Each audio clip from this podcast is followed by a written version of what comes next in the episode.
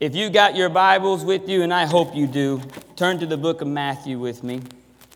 Matthew is the very first book of the New Testament. So if you're new to the Bible, that's where you'll find it. And we're going to be in chapter 13 today. In fact, over the course of the next four weeks, we're going to be in Matthew chapter 13. So, for your own homework and personal study, if you want to kind of live in Matthew 13 over the next few weeks, I think that will be very beneficial to all of us as we dive into some of these kingdom parables from Jesus. Today, we're going to be studying specifically verses 1 through 23. So, giving you a chance just to turn there, and I'm going to read through that entire passage Matthew 13, 1 through 23. Are you ready? All right, let's do it. That same day, Jesus went out of the house and sat beside the sea, and great crowds gathered about him, so that he got into a boat and sat down. And the whole crowd stood on the beach. And he told them many things in parables, saying, A sower went out to sow, and as he sowed, some seeds fell along the path, and the birds came and devoured them. Other seeds fell on rocky ground where they did not have much soil, and immediately they sprang up since they had no depth of soil. But when the sun rose, they were scorched, and since they had no root, they withered away. Other seeds fell among thorns, and the thorns grew up and choked them. Other seeds fell on good soil and produced grain, some a hundredfold, some sixty, some thirty. He who has ears, let him hear. Then the disciples came to him and said, Why do you speak to them in parables? And he answered them, to you it has been given to know the secrets of the kingdom of heaven, but to them it has not been given. For to the one who has, more will be given, and he will have an abundance. But from the one who has not, even what he has will be taken away. This is why I speak to them in parables, because seeing they do not see, and hearing they do not hear, nor do they understand. Indeed, in their case, the prophecy of Isaiah is fulfilled that says, You will indeed hear, but never understand and you will indeed see, but never perceive. For this people's heart has grown dull, and with their ears they can barely hear, and their eyes they have closed, lest they should see with their eyes, and hear with their ears, and understand with their heart, and turn, and I would heal them. But blessed are your eyes, for they see, and your ears, for they hear. For truly I say to you, many prophets and righteous people long to see what you see and did not see it and to hear what you hear and did not hear it. Hear then the parable of the sower. When anyone hears the word of the kingdom and does not understand it, the evil one comes and snatches away what has been sown in his heart. This is what was sown along the path. As for what was sown on rocky ground, this is the one who hears the word and immediately receives it with joy. Yet he has no root in himself, but endures for a while, and then when tribulation or persecution arises on account of the word, immediately he falls away. As for what was sown among thorns, this is the one who hears the word, but the cares of the world and the deceitfulness of riches choke the word, and it proves unfruitful.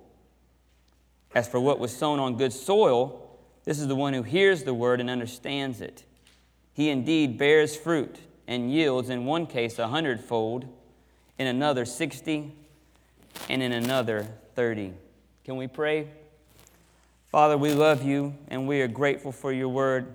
I pray that today your word would be clear. Help us to have eyes and ears that will see and hear and understand appropriately, properly. Teach us what you want us to know. We cannot understand it without your help. Amen. So, Matthew 13, this is kind of a confusing chapter. It can be. There are a lot of parables in this chapter, and over the course of the next four weeks, we're going to try to, to, to spend some time with most of them. Um, but even though it's confusing and can be, um, I think it's very important for us to study and learn because I think it's very applicable for the way we live our Christian lives, okay? So, Matthew 13, if you remember, kind of to get us to where we are in the story, early in the book of Matthew, around chapter 3, I believe, a guy named John the Baptist shows up on the scene, and he had a message for the people. What was his message? He said, Repent for what? The kingdom of heaven is near. Okay, this is a big deal because if you've read the Old Testament, this guy, this Messiah, this king that would come and bring in this new kingdom, it was going to be a huge deal for the Israel people, okay? The people of Israel, God's people that he had rescued, the, the, main characters kind of of the Old Testament, they were waiting for him to bring back the heyday of Israel, okay? So it was a big deal that John the Baptist showed up and he baptized Jesus, okay? But here we are all the way in Matthew 13, and to be honest, not really that much has happened. I mean, Jesus has got a few followers and he's healed some people and done some really neat things, but um, you know, these people were expecting a king to come, a conqueror, set up a new kingdom, make them the most popular people in the world. And to be honest, really, things weren't going the way that they thought they were going to go, okay? And here we are all the way in chapter 13. In fact, um, in Matthew 11, even John the Baptist was wondering, Are, are you sure that you're the Messiah? Remember, he, was, he sent messengers from jail to Jesus and said, Hey, just want to make sure um, you're the guy we're supposed to be following, right? Because it doesn't really seem like you're doing all the things we thought you were going to do. And then in Matthew 12, the very next chapter, the Pharisees and those guys, they decided to get together and start planning on how to kill Jesus. Okay, so the, we're at Matthew 13 and things are not going the way that people had planned. Now, for our setting today, for this chapter 13, where Jesus is telling these parables, there is a bay. Um, you can go to it today. I mean, probably not today, but if sometime today or tomorrow this week, you could go to the Sea of Galilee and you would see this bay right here. And most people believe that this is where Jesus taught these parables from Matthew 13. This is actually known as the Sower's Cove or the Bay of the Parables. And, and it's known for its acoustic abilities because it's been researched and proven that that hill is actually really big. It's hard to tell. Obviously, that street back there was probably not there the day that in Matthew 13. But if if you stood on the other side of that road, that, that hillside could be filled with around 7,000 people. And they say that someone standing at the water, because of the water carrying the sound and the hill, those 7,000 people could hear that man speaking with no microphone or anything. Isn't that amazing? It's amazing. I mean, I'm loud, you guys can probably hear, but not everybody. You can even hear in this room if I was no microphone. So that's amazing. So if you can just picture Jesus pushing out in a little boat, sitting there in the water speaking to these people. And it's actually really neat because this area there has a little bit of everything. It's got nice black soil, it's got thorns and thistles, it's got rocky ground. And so I can just picture Jesus telling this parable and even pointing, you know, here's some of this soil or this rocky ground or these thorns. And he was teaching them as he was going along. Pretty neat.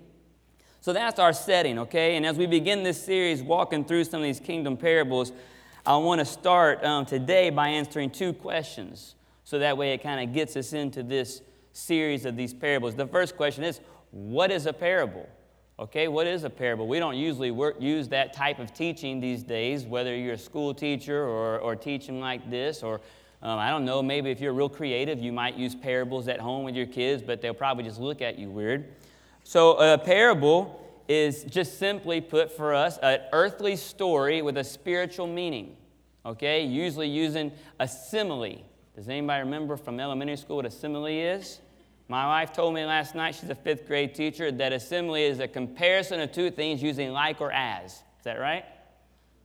A simile is a comparison of two things using like or as. And so a parable is a earthly story with a spiritual meaning, oftentimes using a simile. Okay? Now, the meaning is not always immediately obvious. Okay, that's important to know. In fact, you might be wondering if we would not have read the explanation already what this whole thing was about, all these seeds and soils. Okay, so that's what a parable is. The second thing I want to answer is why parables? Why did Jesus teach in parables? Why didn't he just tell them, you know, what he wanted them to know? What's the deal with all this creative secrecy? In fact, this is the question that the disciples asked. Look in verse 10. The disciples came to him. This is so funny. The disciples were always trying to help Jesus with his ministry. Do you notice that? Like they were the marketing geniuses, and Jesus would begin to talk, and, and they would think, I, I know how this could be better.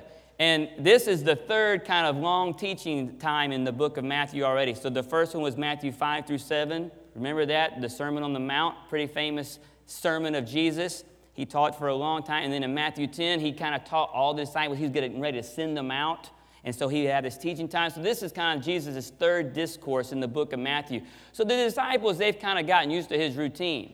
Okay, so I can picture those guys, Peter and James, John, you know, they see Jesus get in the boat and sit down, which, by the way, that's the, the natural posture back then for the teacher. The guy teaching would sit down, everybody else would stand up and listen. And so they were thinking, oh, here we go, okay. This is going to be one of those days where he teaches for a while. And, you know, I've been hearing rumors. You know, some of these guys aren't liking Jesus, and we're kind of, you know, we're connected to him, and they might try to kill us too. And really, ever since the beginning, things have kind of been tapering off, the excitement. This is going to be a good day. You know, he's going to get in that boat. There's a big, big crowd here, and he's going to say something emotional and get them riled up. And then we're going to have lots of people join the team today. And from here on, things are going to start looking up. And then Jesus goes, There was a sower, and he's throwing seeds and this soil. And Peter's like, Oh no. And Jesus gets to the end of his story, and it just says, period. He doesn't even explain it. And so these guys, these disciples, maybe Peter, um, he says, he takes this chance to interrupt Jesus. So, verse 10, the disciples came to him. So they, they go to the edge of the water. Uh, Jesus can only have a word. Um, why are you talking to them in parables? You know, we got this great crowd here. You know, we're not really popular. This would be a good day to say something, you know, important, you know, not talk about uh, farming.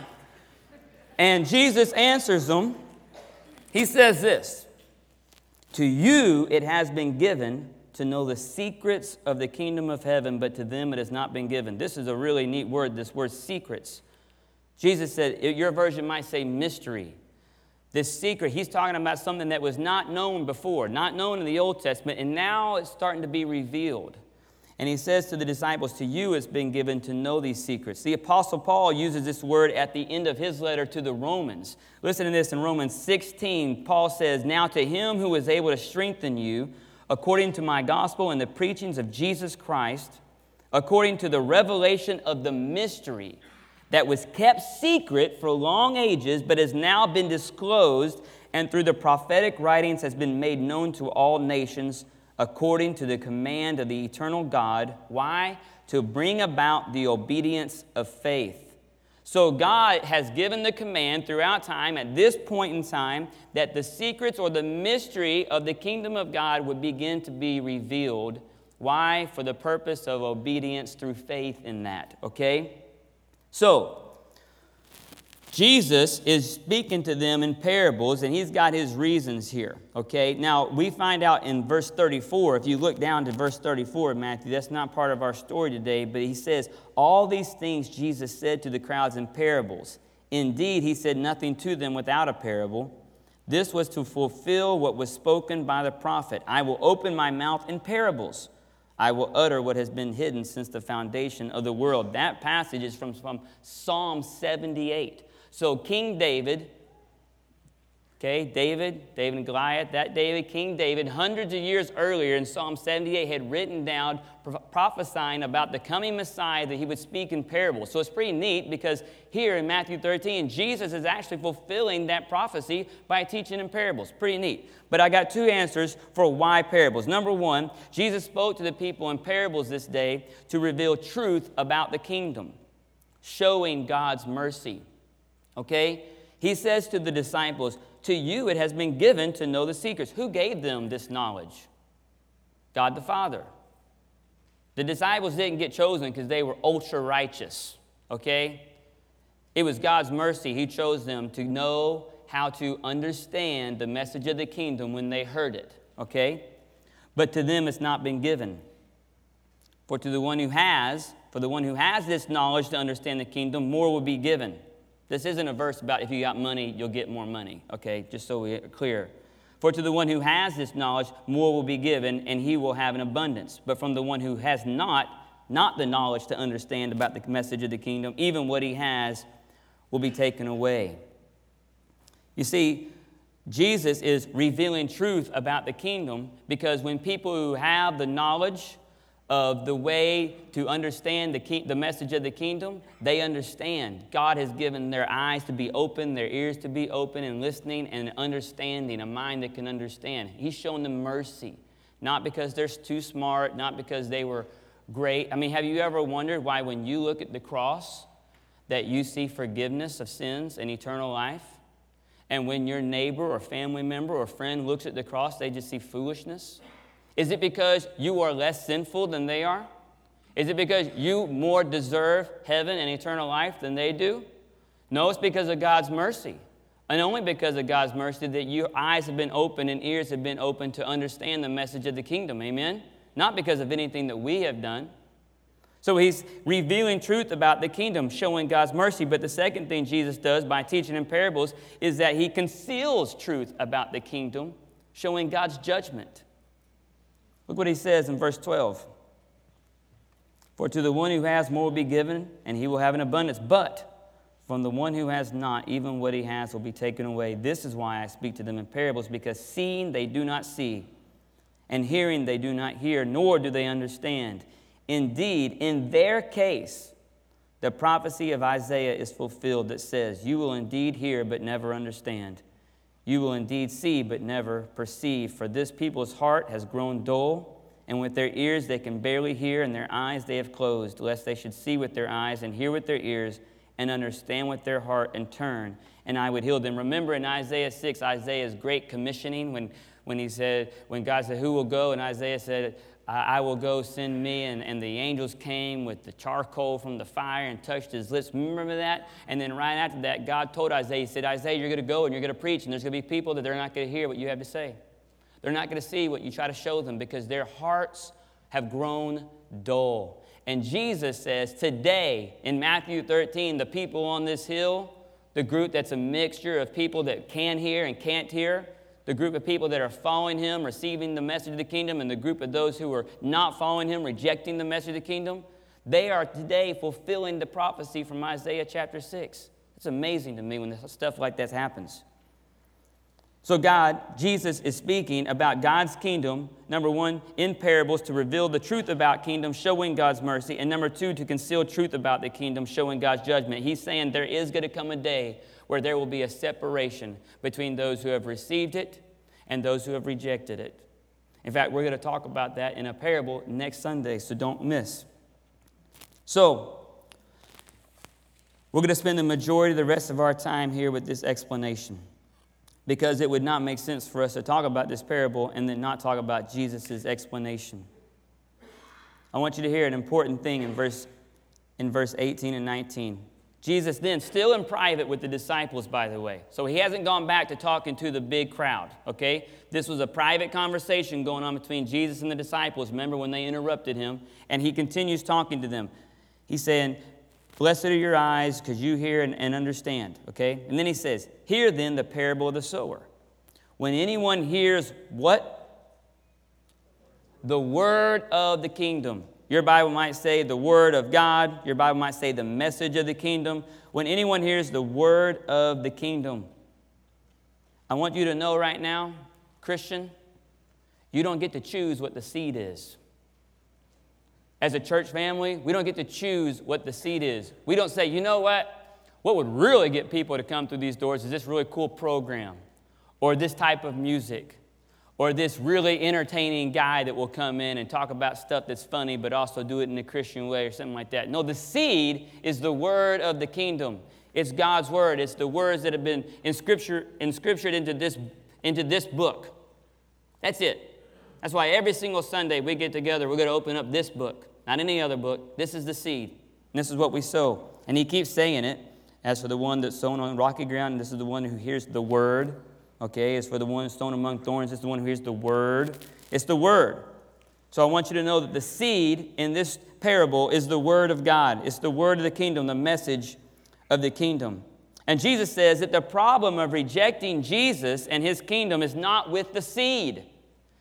The Bible doesn't get old, it doesn't get irrelevant, it doesn't become not important. We don't need to listen to everyone else's opinion because the Bible is not nearly as, as culturally relevant anymore as it used to be. And so we should really just find guys and girls that say stuff in a way that I understand. No, this is the only thing that doesn't change. And he says the, the problem is not with the seed or with the sower, but it's with the soil or the human heart. So, the question for you today, and as we walk through these different soils or these different types of hearts, is what kind of heart do you have? What kind of heart do you have? As we explain through these different types of soils, I want you to be listening for, oh, yeah, that's, that might be the kind of heart I have. The first heart is the hard heart.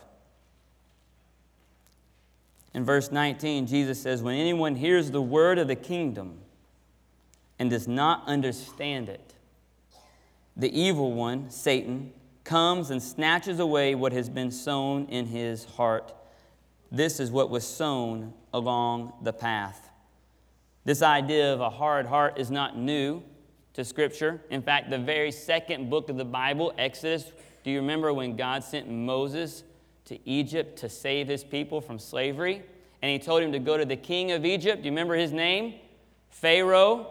And he said, Pharaoh, I would really appreciate it if you let God's people not be your slaves anymore. And what did Pharaoh say? No. Why? Because God did what to his heart? He hardened his heart. And then God began to send the plagues, one at a time, 10 of them. These huge, miraculous signs, okay? And each time, Pharaoh said, No, no, not enough for me. Finally, the 10th plague comes. Pharaoh himself loses his very own firstborn son. And for a moment, his heart is soft enough to go, okay, just go, get out. He's hurt. It doesn't take but a few minutes before he changes his mind because his heart is hard and he chases them down. What did it cost Pharaoh? It cost him his life. The guy drowned in the sea, crossing the river. Why? Because his heart was hard and he rejected the message of the kingdom.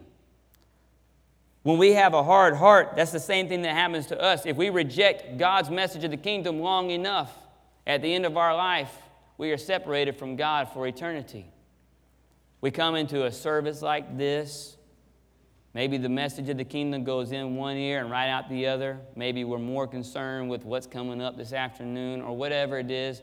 Maybe someone, as a child, a friend of yours told you about his friend named Jesus and you didn't want to hear anything about it. Whatever the story is, for whatever reason, sometimes people's hearts are hard and they don't even understand or hear the message at all. And the Bible says that the evil one comes and whatever was in there, he just wipes it out and takes it away. And that person has never had a heart change. Number one is the hard heart.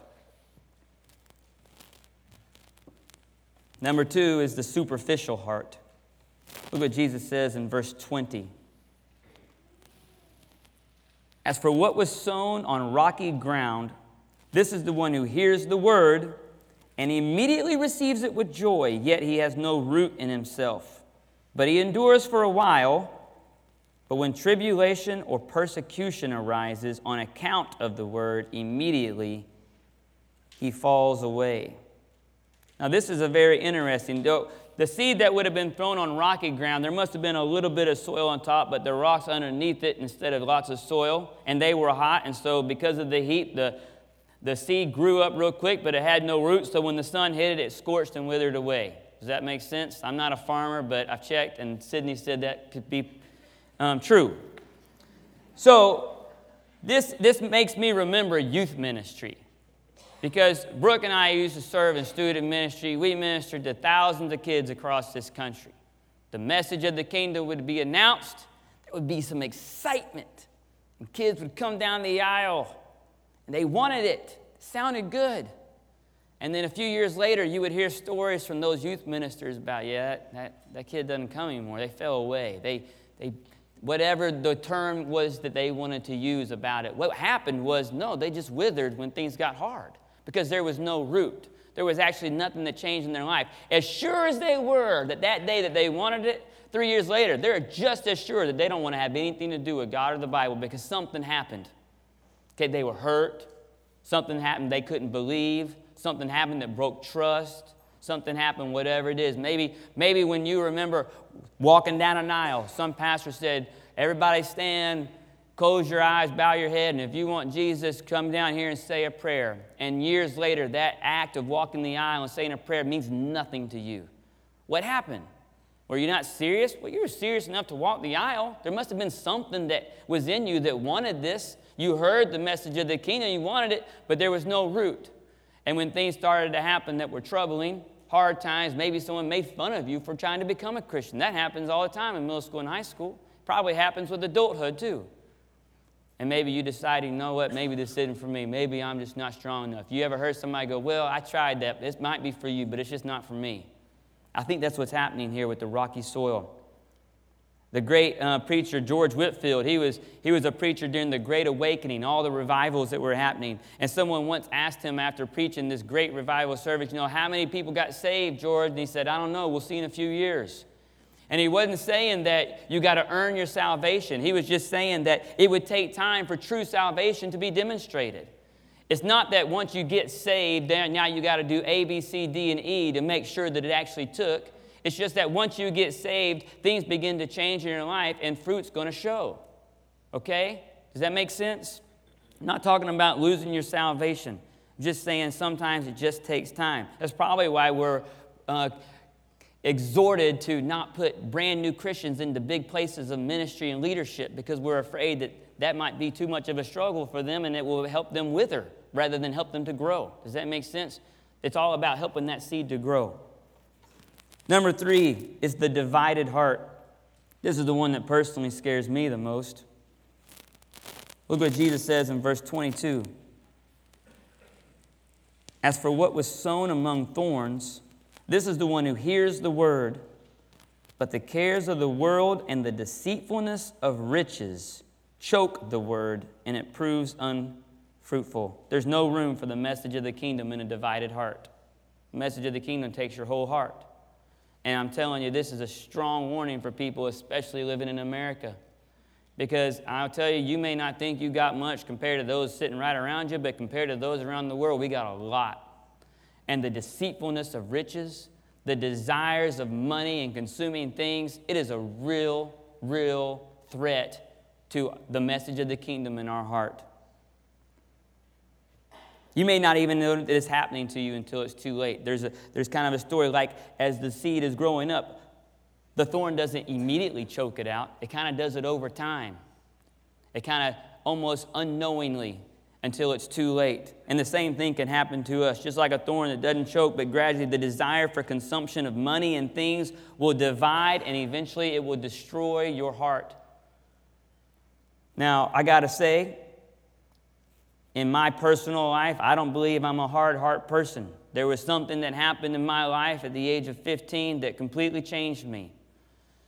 And because I'm now in my 40s, I don't think I'm a superficial heart because it's lasted.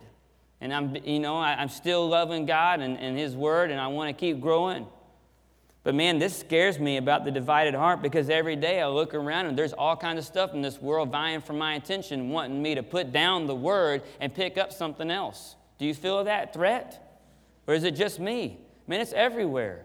The desire for money and consumption of things, or homes, or cars, or, or, or whatever it is, success those are real desires. And, and Jesus is warning the Christian here there's no room for the message of the kingdom in a divided heart. Number four is the fruitful heart. Look at verse 23. As for what was sown on good soil, this is the one who hears the word and understands it. He indeed bears fruit and yields in one case a hundredfold, in another sixty, and in another 30. He hears the word and understands it, and then he bears fruit. Doesn't say he, he can memorize every word of it, doesn't say he can speak in Hebrew and Greek, doesn't say he understands every word equally. It just says that he understands the message of the kingdom, the gospel message, the message that they know I'm a sinner, and the only way I'm getting to the other side is by receiving Jesus' righteousness because he was perfect, and there's no way that I'll be, and I'll accept his his payment for my sin on the cross. They understand that message, and then they begin to bear fruit. Now, the measure of that fruit will be different based on the person. That's why he's saying some 30, some 60, some 100 fold, but there will be fruit. And the fruit in that life will be evident. You know, you ever looked at someone and said, man, there's something different about that person. You ever noticed that something spiritually was happening? They're beginning to change. You don't look and go, oh my goodness, that person became Billy Graham. No, you just say, there's something different about that person. Little at a time, God's changing them. They're, they're starting to make choices that are different than the choices they used to make. Things are becoming important to them that used to not be important, or less important to them the things that used to be really important. The things are just changing. There's fruit in their life. When you have a conversation with them, you still talk about all the good stuff and fun stuff, but then every once in a while, the, the conversation begins to turn spiritual. Something's going on in their life because it has to come out of them. So I'm asking you the question today what kind of heart do you have? Do you have a hard heart? Are you ready to get out of here right now? I mean, are you, are you, can you not wait for this? That sometimes the message of the kingdom it almost like gives you a headache because your heart is so hard that you don't even want to hear it? Or do you have a superficial heart? Is there something that happened in your past? Some sort of emotional response to a message, something like this, but yet it really doesn't mean anything to you anymore. You don't talk to anyone about it. It hadn't changed who you are. Nothing's happened in your heart. There's no fruit in your life. You know, the reason I don't always try to tell everybody, hey, bow your heads, close your eyes, and if you want to receive Jesus, come down here and do a dance or something, because I don't really know what's happening in your heart. I don't even know if you know what's happening in your heart. I mean, when I was six, I said something. But when I was 15, something happened in my life that made a change. Does that make sense? I want you to decide for yourself do I want to have a soft heart so that I understand the message of the kingdom and begin to live like Jesus is actually the Lord of my life? Becoming a Christian isn't supposed to be easy. In fact, most of Jesus' messages make it sound like it's going to be really hard. Becoming a Christian isn't about you getting out of poverty. It's not about you being more successful in your business. Well, maybe if I try Jesus, things will go my way. That's not at all biblical message. Do you have a divided heart? Do half the days you wake up excited about God and His Word, and half the days you wake up excited about making money or being successful? Are you worried about what God thinks about you and who He says your identity is? Or are you worried about who the people you work with say you are? Where do you get your identity from? There's no room in a divided heart for the message of the kingdom. Or do you have a fruitful heart? I'm not asking you for perfect. I'm not asking you if you're sinless. I'm not asking you if you deserve heaven, because we know we don't. But has something happened in your heart that's changed you? Have you begun to to live in a kingdom minded way where you wake up and you're trying your best to live in a way that pleases the Lord. I love it when we pray around the table. I just pray for us as the kids and, and, and me and Brooke that we would just live in a way that makes God happy. I want Him to be happy with who we are because we're His children. Not because I want to earn His love. I can't. Not because I want to earn His salvation. We definitely can't do that. I just, I just want to please my Father. Well, I think that's fruit in my heart. And I want to tell other people about that. I think that's fruit. Not trying to be a famous preacher to preach to tens of thousands of people, not keeping score. I just, just want to do what, what the seed is supposed to do in my life. Are you rejecting the kingdom today? Two people in this room someone who's rejecting the kingdom, someone who has already accepted the kingdom. There's really no in between. If you're rejecting the message of the kingdom, if you've had a hard heart for many years, or, or if your heart was superficial, why not make it real today? I'm not going to ask you to stand up, raise your hand, walk an aisle, or anything like that, but, but why not make it real today? Ask God to soften your heart. If you think that you might have a hard heart, ask Him to soften it. Man, I bet you money He would do it. He, he, he would love for you to say, God, soften my heart so I can understand your message of the kingdom. Man, he longs for that. Why else do you think he's waiting 2,000 years plus to come back? Bible says he wants as many as possible to come to a saving knowledge of him. He's not mean God, he's loving God. He's waiting for you. Ask him, God, soften my heart so I'll understand. Doesn't have to be real intelligent. Just say, soften my heart so I understand the kingdom of the message of the kingdom. Trust in Jesus' death on the cross to pay the penalty for your sin and receive eternal life. It's as simple as that. You don't have to figure it out first. You don't have to quit sinning first. Okay? Please don't believe that. Please don't believe that once you quit cussing, then you can come to Jesus. Just, thank you. Just come to Jesus. Just come to Jesus. He will start to clean us little at a time over time. I promise you, He begin to make changes in your life. Okay? Christian, you other person in the room, you know you're a Christian. You've received the message of the kingdom. Jesus' message to us today is don't stop sowing the seed. I really wanted y'all to hear from Clint because I wanted you to hear about what's going on there. Man, they started with nothing. They moved there, couldn't talk the language or anything like that. Met a few people. They speak the language. They got kids living there now. They didn't even have kids when they went. They've planted a church. They've planted a second church. People were coming to the Lord. They baptized people in the Baltic Sea all the time. I mean, how awesome is that? Why? Because they sowed the seed. They learned how to speak the seed in their language, and, and, they, and they throw the seed. And Jesus, his message to us Christians today is don't stop throwing the seed. That's one of the ways that we can be fruitful. There's lots of ways to be fruitful. We can serve this week with plugged in, serve the people in our community. We can serve food over here. But one of my favorite ways to be fruitful is by sowing the seed of the kingdom sharing the gospel message with those around us, praying that their heart would be soft enough to hear and understand it. Do you do that when you do mention the kingdom with someone? Do you then pray for that person that their heart would be soft? That's a big part of it because God apparently has the, is the one that makes the hard, the heart either hard or soft. So when you share the message with someone, immediately say a prayer in your heart. Say, God, soften their heart so they hear what I'm saying. It's not, it's not my ideas, it's yours, and I want them to know it. Pray for that person. God, soften their heart. You know, this morning we're going to end our time uh, experiencing something that's awesome a celebration of baptism.